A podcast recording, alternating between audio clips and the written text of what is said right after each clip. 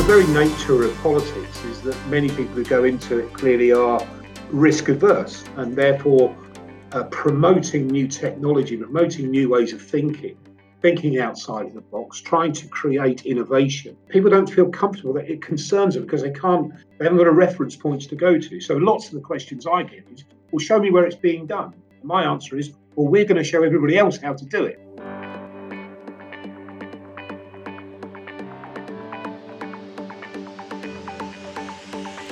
Welcome to the Freewheeling Podcast, a place for free thinking ideas in transport and mobility. My name is Thomas Ableman, and each week I'll bring you fresh voices, new ideas, and unconventional thinking. So let's get started now with this week's edition of the Freewheeling Podcast. My guest today is a thoroughly modern mayor. One of the vanguard of a new generation of combined authority mayors, James Palmer has made his name by thinking thoughts on transport that are, putting it mildly, distinctive, and then promoting them with energy. His turf is Cambridgeshire and Peterborough, and I think it's safe to say that without James Palmer, no one would be talking about zooming under Cambridge city centre in autonomous pods. Freewheeling was created to promote free thinking ideas in transport, and no one thinks freer than James Palmer. James, welcome to the Freewheeling podcast. Well, thank you very much. Now, we'll come on to transport later, but first of all, tell us a bit about being a one a, a modern mayor. I, I, think probably an awful lot of my listeners will think of a mayor as someone wearing a gold chain in the town square, but it's not really like that, is it? Not really. No, I haven't got a three-cornered hat or a big gold chain and a red coat. Um, my job is really, I suppose, if you, in a nutshell, it's a link between central government and local government. And uh, I'm directly elected, uh, and I'm uh, able to set my own manifesto and uh, and obviously to an extent deliver on it. We are still all the mayors are still uh, chained very much to central government by our funding. We don't have independent means of funding, uh, but uh, we have been able to uh, bring forward some innovative thinking. And one of the problems of uh, in in government across the country is that innovative thinking is usually stamped on, and we've tried very much in Cambridgeshire and Peterborough to try to find bespoke answers uh, to the problems for our county rather than national answers. And does it get a bit difficult at times with people not understanding what the role is? Because I think, am I right in saying that if you have a, a, a traditional mayor of a local council, you have Andy Burnham, you have Sadiq Khan, you have yourself, every single version of mayor is something is in different places, slightly different, isn't it? Yeah, it is. And, and mayor was probably not the best word. I mean, it's an international role, I suppose, that the mayors are well uh, uh, founded in in uh, America and in Europe, of course, as as local leaders, whereas here they're really civic leaders as such in tr- traditionally. So um, the really the best word for us, really, I think, is a minister for for the area. So our, our role is more akin to a ministerial role uh, than uh, than, a, than a local um, uh, fundraising civic mayor. Uh, and yes, it does take time. And I think if you look back to when the Mayor of London was formed, I would suppose it probably, probably took a couple of terms before Londoners really grasped, okay, this this mayor is our man. This, or, or so far, it has been a man, of course, uh, and uh, and here. But um, this mayor is the person who stands up for our community, and that's my job. My job is to uh, put Cambridgeshire and Peterborough first, argue the points for Cambridgeshire and Peterborough. Clearly, I'm an elected Conservative, so my politics are Conservative politics and linked to the Conservative Party. But if I feel that there is a policy that is coming out of central government which isn't beneficial for Cambridgeshire and Peterborough, I'm well within my rights as uh, uh, as mayor to to challenge government. And one thing I've noticed is that a lot of what you have done and are pushing in Cambridgeshire is around the area of transport. Is that something that mm. you had a particular interest in before you stood for mayor, or did you find that when you became mayor, an awful lot of the questions had transport answers to them? Yes, I, I think it's both. Um, you know, I'm a Cambridgeshire boy. I've lived here all of my life. I've run businesses here and uh, uh, and brought my family up here, and uh, I know the area very, very well. And uh, you know, we are a county like others, I suppose, but uh, I always say about Cambridgeshire in the east, East Anglia, um, the Labour Party never invested any money into East Anglia because everybody votes Conservative anyway, and the Tories never invested much money into Cambridgeshire and Peterborough and the rest of the area because everybody votes Conservative anyway. So the East has been long forgotten when it comes to infrastructure. You're the blue wall. But but the Conservative Party, you know, the government under uh, uh, David Cameron, which is where this came from, recognised that investment into uh, the regions via combined authorities and mayors could lift up uh, individual regions. And if you look at Cambridgeshire and Peterborough, we're a classic example. We've had an economy grow in Cambridge out of nothing, 40 years to become one of the, one of the leading economies in the world. And yet, 30 miles up the road, 35, 40 miles up the road, we have one of the, the, the, the most disadvantaged areas in the country in the Northern Fens. So that balance needs addressing, but equally, whilst the economy around Cambridge has grown and the house prices have rocketed, investment into infrastructure has stagnated. Uh, and so we have a, a, problem that needs solving that, that is linked to infrastructure, but is also uh, so it is infrastructure, it is housing, it is how do we grow the economy uh, within the green agenda, within keeping it carbon neutral? How do we deliver the houses necessary without ruining the fabric of the villages and towns and the cities we already have? How do we keep the rural nature of Cambridgeshire and Peterborough, um, the thing that makes it so incredibly attractive as a county? Uh, and how do we move people around? So these these are conundrums that that need to be solved. And and you know, with you know, and that that age old adage is you can only have world class public transport in cities of five hundred thousand plus.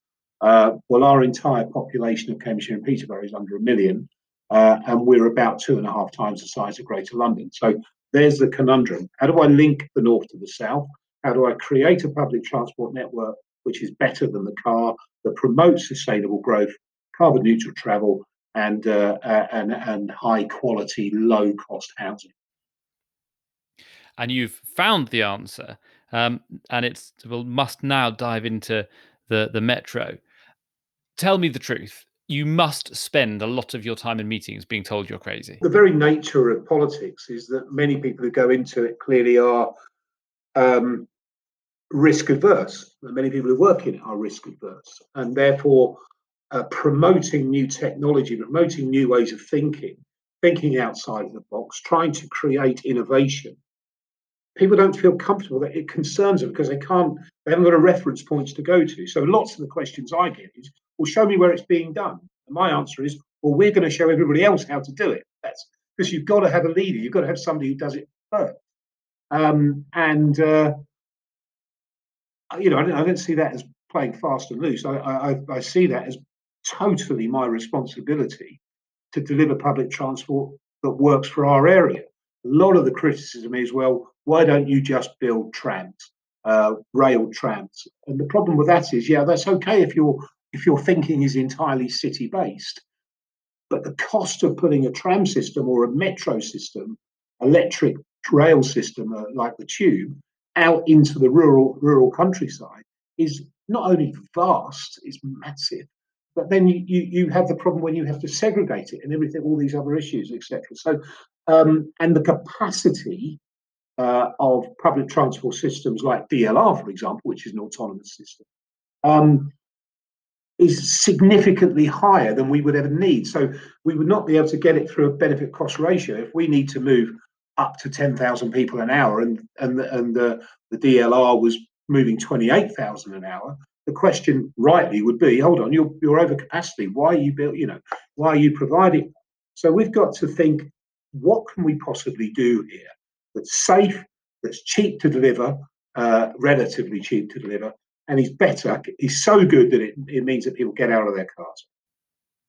And talk us through the answer that you've come up with because as we've said there is nothing like it in the world. So what, what describe walk me through what would happen. I'm a, i live in a, a, small town in cambridgeshire. Um, i want to get to maybe the, the science district of the city.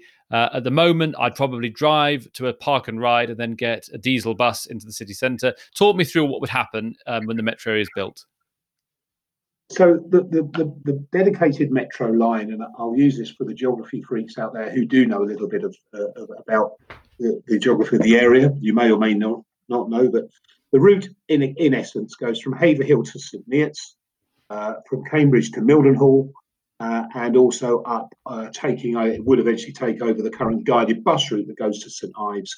Uh, and then we would be putting it on from St Ives through Ramsey up to Peterborough and into the Fens. So that's the, the route in essence. Uh, a, a, dedicated route, uh, completely segregated from the road, um, and uh, and tarmac. Uh, and uh, the reason for that, as I mentioned earlier, is cost uh, and the ease of delivering it. And all of this is available to us because of modern battery technology. That's that's a simple change that's happened in the last five years or so. Um, we've had recently three innovative uh, um, design um, ideas come from three different companies. I'm going to talk about the Dromos one now, which is the one I think that is the most innovative and the most exciting. But each of the three companies uh, have come up with, with, with designs and opportunities that could be delivered uh, at a cost of two billion or less, so that the cost is significantly cheaper than upgrading road systems around Cambridge.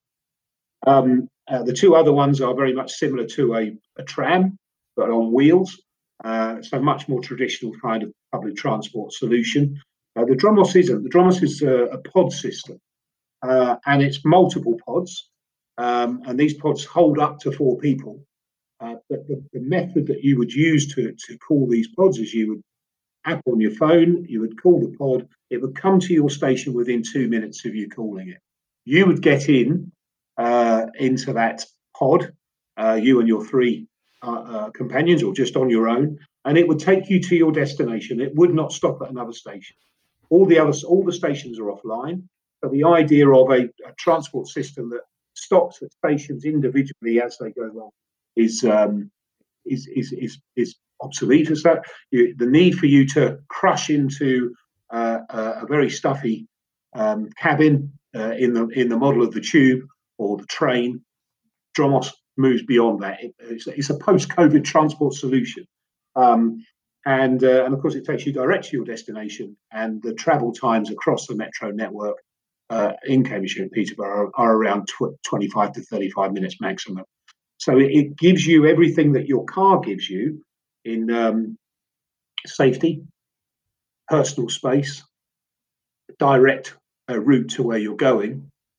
Plus, it gives you something your car doesn't give you, which is the ability to have a beer when you get there. So, in essence, the Dromos system is very much 21st century thinking. I dial up something that looks a bit like a, a sort of slightly more vertical mm-hmm. car, but when I get to yeah. Cambridge, I'm actually arriving at something that looks rather like a, a tube station, aren't I? I'm I'm, un, I'm, under the city centre. I'm at something with a, yeah. kind, a, kind, of a platform and an escalator up to the surface. It's it's which is well, completely unique for, I mean, for this kind of idea. Yeah, yeah, absolutely. So yeah, the idea is you can't tunnel under small cities; it's too expensive. Uh, rubbish. Um, the, the reality is it's it's not about the size of the city, it's about the size of the economy and the ability to uh, use mechanisms such as tax incremental funding and land value capture to create finance available to deliver the system. So that's the first thing. Uh, yes, it, it, could be a traditional underground, the way that we know from other cities in, in the world. Uh, but again, the Dromos system has said cleverly, okay, well, we don't need to take the people down to the system. We can bring the system up to the people, loop round, go back down again and go on. Um, the system we're looking at probably got around six miles of tunnels, um, and uh, and the differential in cost between having tunnels and not is around half a billion pounds or more. So um, when you're talking about delivering a system that is uh, going to be in place, if we look at public transport historically, uh, major systems are in place for 100 years or so, or more even. Um, the cost per annum of delivering a system like this uh, in comparison to uh, other networks is significantly low. It's, it's, it's really clever investment to deliver a direct a, a dedicated public transport system. And the um, equivalent solution, as you said, is a, a tram um, or uh, a railway upgrade or a bus service, and the cities all around the world decided between those. How did you get to this solution? Because no other city trying to come up with the answers to the same challenges or similar challenges has has, has got there. How, talk me through. You you were elected. Um, you got this set of transport problems. How did you get to autonomous pods underneath the city, link, spiraling out into the rural areas surrounding it? Yeah, well, there's a few reasons. First of all, due to due to planning mistakes, in my opinion, most of the houses have been built around Cambridge um, uh, to, to feed the economy, feed the growth of the economy, have been built to the north and the west of the city. Most of the people who work in Cambridge work to the south and east of the city. Uh, so you've got an issue of getting people across the city. There's no ring road solution. Um, there's A14 and M11, which do sort of two sides of the city, but there's no ring road, solution at all, or no suitable ring road solution. And again, putting in a ring road is a little bit um, bit 1980s in thinking. Really, you know, it's it's going to be highly expensive, and it's not going to get cars off the road. It's going to encourage more. So you, my first thought is okay. How do we move people across the city? Secondly, Cambridge is one of those cities um, where everybody has an opinion. Uh, I always say this about Cambridge: everybody's got an opinion. They're all more intelligent than I am, uh, and they've all got lots of time on their hands. To try and try and uh, drive a public transport system through one of the most uh, beautiful cities on earth is not something that's for the faint-hearted or for the sensible.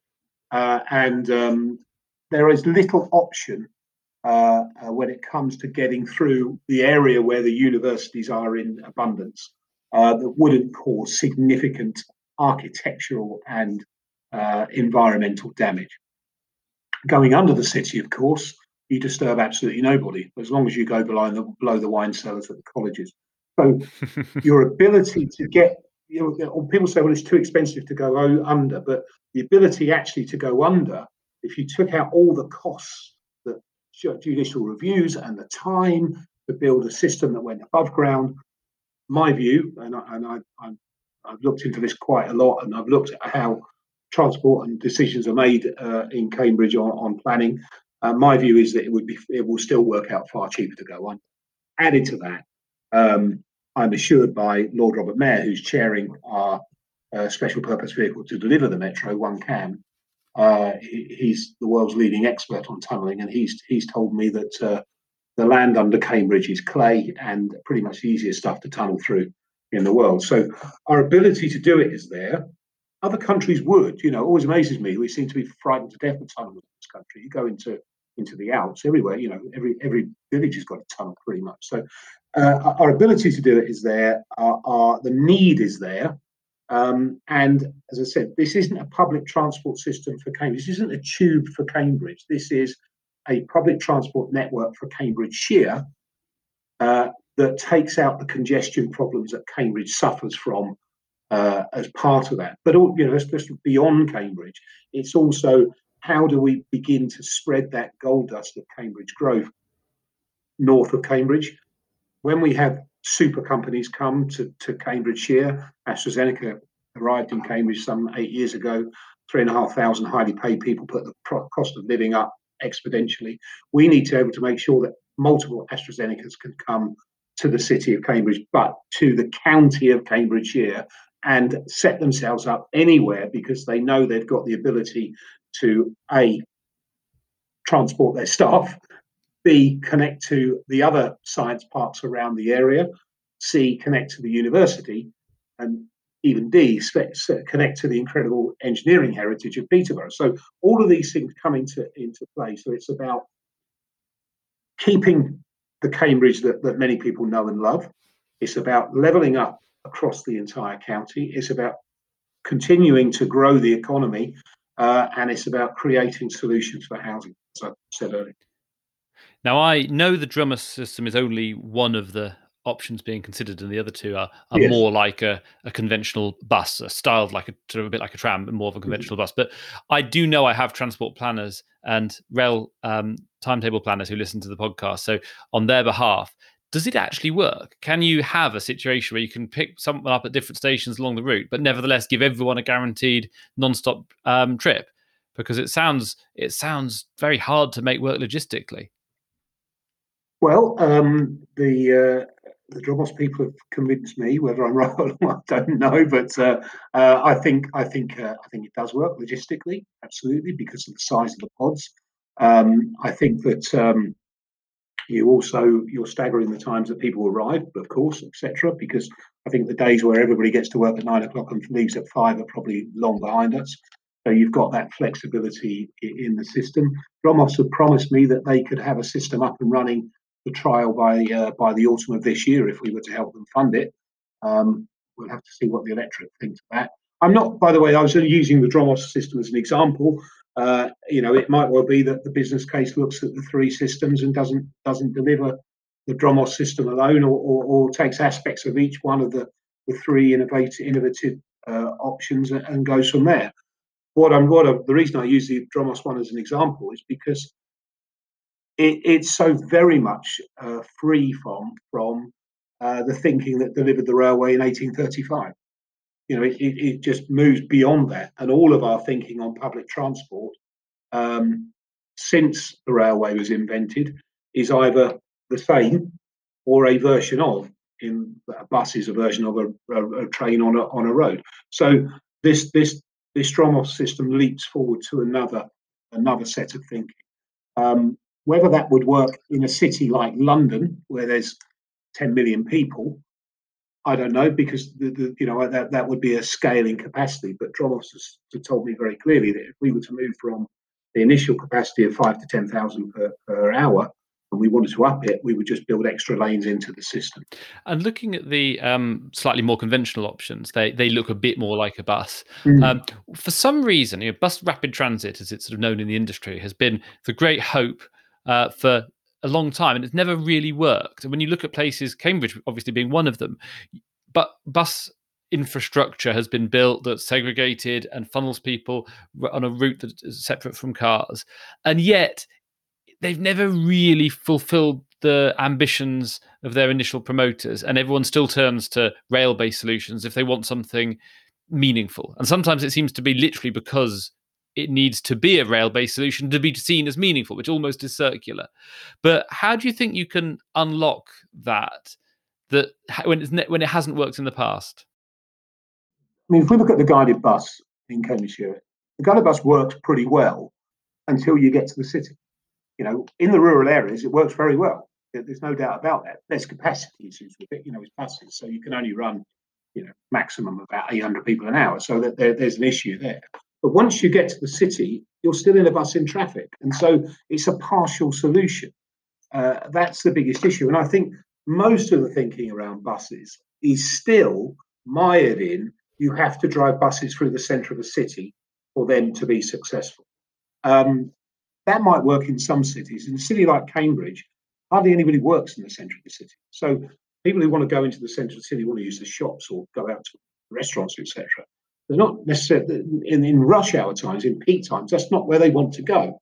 Uh, and if your thinking is we've got to go through the city to get people to their destination, then you are failing because people are not going to get on the bus because it takes too long.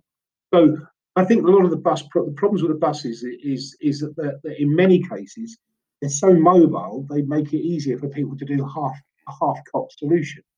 Um, uh, and I think that's exactly where we are with the guided bus. It's brilliant until you get to the city it's supposed to serve. Then when you get to the city it's supposed to serve, it's simply uh, uh, unrealistic. And of course, the option around that is to say, okay, we'll what we'll do is we'll just make the city impossible to use for cars, and we'll just bus lane it out which is not something the general public want to see at all. They think, you know, that they feel they're being hammered both ways. So they're being forced into a system that's inadequate, and they've got no choice but to use inadequacy. So I think that, um, you know, this is why the, your mind has to open itself to, to opportunities that are greater than just uh, a bus system. Because whatever happens, to scale up uh, the system we have in Cambridgeshire with the, with the guided bus to a level necessary to um, to take the car off the road, the city will be just be gridlocked with buses instead of being gridlocked with cars. It's not going to. There's not got the capacity. The road network capacity in the city just simply isn't there to allow that to happen. So you just find yourself in a perpetual problem. I've got relatives who live very close to the Greater Manchester guided busway, mm. and my experience is exactly what you described. It's absolutely superb when you're on the guided busway, and then you spend the next hour sitting in the same traffic as the cars um, to get into the centre of Manchester, and ultimately you haven't really saved that much. Yeah, of course, and and, and if you're gonna, if you if you people talk about modal shift all the time, modal shift only happens if the alternative is better than the car. It's the only time. Otherwise, it just isn't going to happen. Now, not content with building a transport infrastructure that's never been built before, um, you want to fund it in a way that's never been fun in a way that's never before. So, talk me through what you want to do, and tell me why it hasn't worked before and why it will this time. My knowledge base doesn't really go elsewhere in the world greatly because I, my job is, is Cambridgeshire and Peterborough, so that, that's where I concentrate my thinking. But when I came up with the concept for CAM, my view was okay, this is going to be a platform for growth. We need to build houses in a different way in Cambridgeshire and Peterborough because what we're doing is we're ruining villages, we're ruining towns, infill development, next field development, no infrastructure, etc., etc. Same problems across the whole of it. So we need to deliver garden towns. Uh, then we can deliver high quality housing, eco housing, linked to public transport, where the public transport is in. So what Cambridgeshire has is vast amounts vast amounts of open space. I mean, huge farms uh, all over the place, very small villages. So the ability for us to build towns here without decimating our villages is relatively easy. I'm not saying it's relatively popular, but it's relatively easy. Um, so my view was okay. Well, let's let's let's look at what land is in the in the area um, and see how many landowners are interested in talking to us about selling their land potentially at a capped price, at a low price.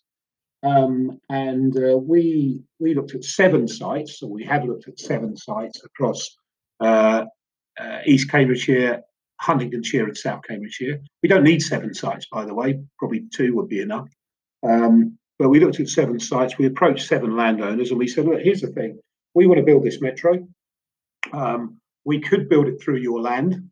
Um, if we do, would you be prepared to sell your land at 10 times agricultural rate? Um, in the current times, that's about 70 to 80,000 pounds an acre. Just to give you some indication, some land in South Cambridgeshire went two years ago for two million pounds an acre. So that's the kind of uplift we're looking. Um, and of those seven landowners, all seven came back and said, yes, we would be interested in talking to you on that basis, and we would be happy to, to uh, to, to come to the table. So that's the first thing. those conversations may go nowhere at all. Those, those none of those sites may come forward. But the re- reality is that there are land- landowners who are willing to come to the table. And of course, 10 times the value of your assets is, is pretty good. Pretty good. You know, I, I, doubt I doubt there's many people in the country who, somebody walked up and said, I'll give you 10 times the value of your house, they would not say, well, I'll give it some considerable thought. Now, don't me wrong, it's not 100 times, which is potential uh, uplift, of course, but it's, it's pretty good. So if you, if you, our, our math, our, this is not my fag packet stuff, we had a little bit more intelligent people than me looking at this. We worked out on a very small garden village of around 5,000 homes, uh, the uplift in the value of the land uh, over the course of development would be around 220 million pounds. Um, so scale that up 10,000 homes, 15,000 homes. There you go. You you can do the mathematics pretty simply. All of that money currently would be lost uh, in the current system. It would be lost because you would put the infrastructure in and then have the conversations about land. Then you have a situation where landowners say, "Oh, hold on, we've already got the infrastructure in there. You've got to use my land." So it changes the the uh, the argument. But it, if you're building new infrastructure, it's insane to go and not to go and talk to potential landowners as I said, the money uh, potential potential sites. I'm only saying potential. None of those sites may come forward, but if they do, then we can take that capture. And presumably, this only works if you have to say to the landowner relatively directly, if you sell me your land, I will give myself permission to build houses on it. But if you don't sell me your land, I won't give you permission to build houses on it.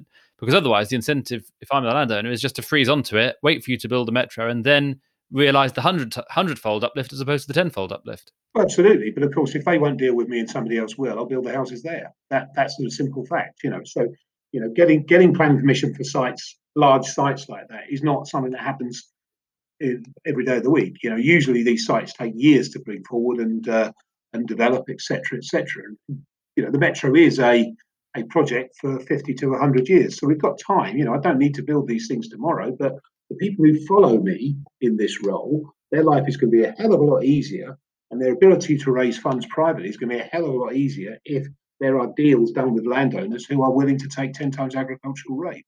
So I think that that's you know that's very simple. And as I said, we, we were very straight with landowners. If you don't want to deal, do a deal with us. We'll just go And what do you think's going to happen? I mean, you one of the obvious challenges I imagine you face is the government is heavily focused on on the red wall, um, on levelling up.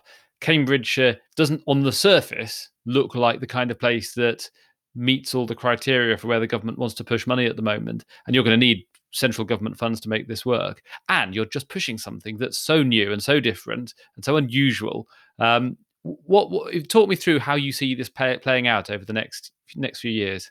Well, I've got an election to win in May. Uh, if the general public don't want to do it, then uh, then I won't have to worry, nor will anybody else.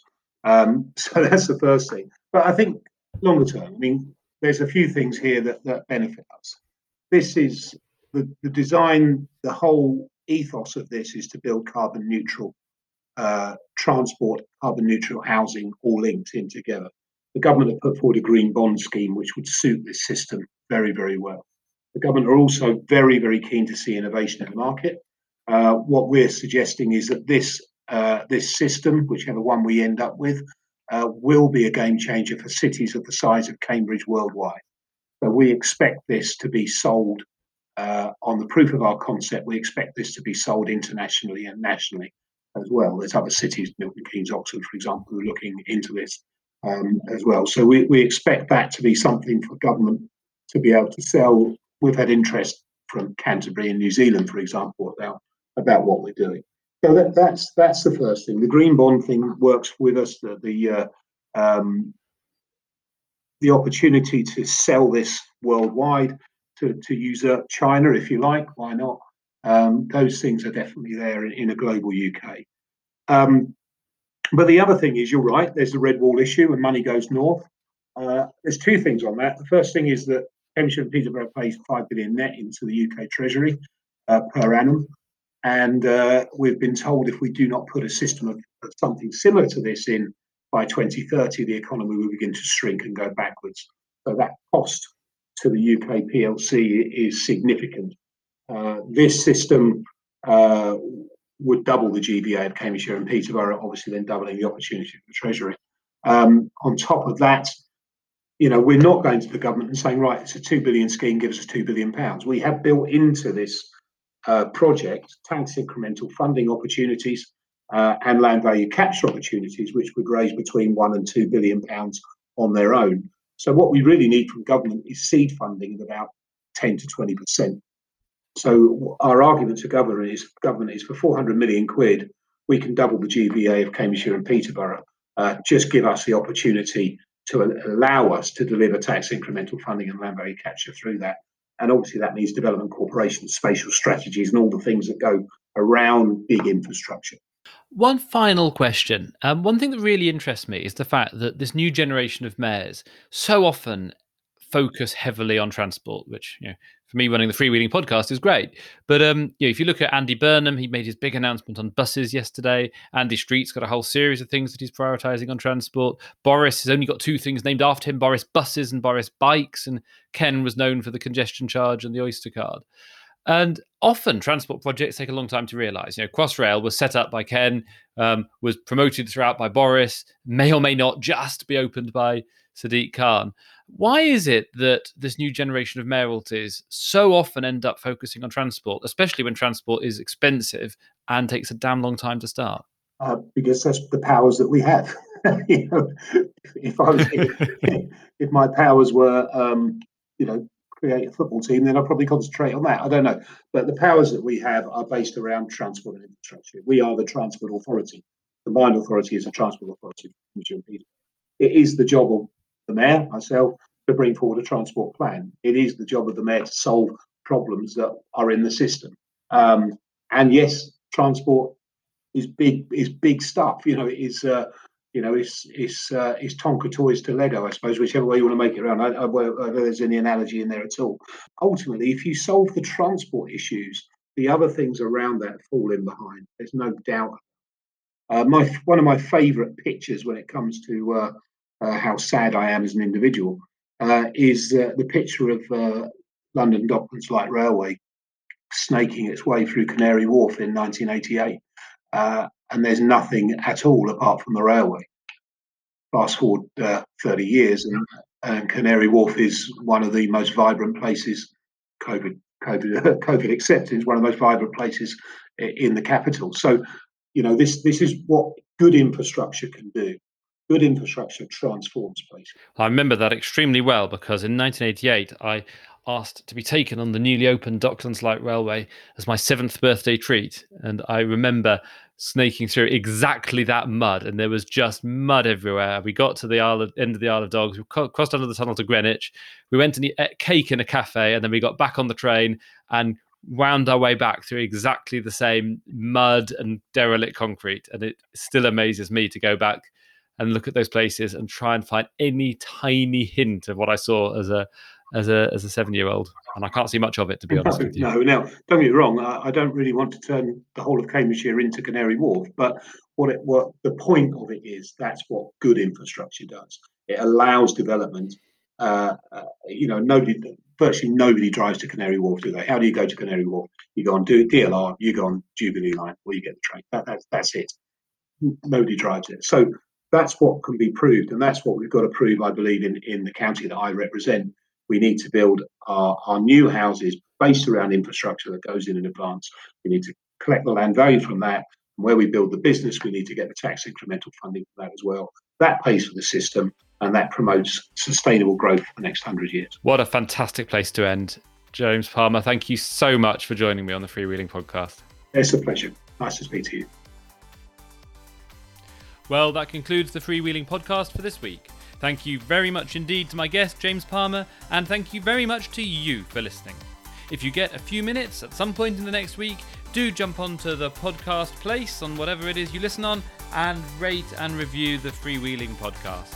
And I'll be back with you next week with another guest. Thank you for listening and goodbye.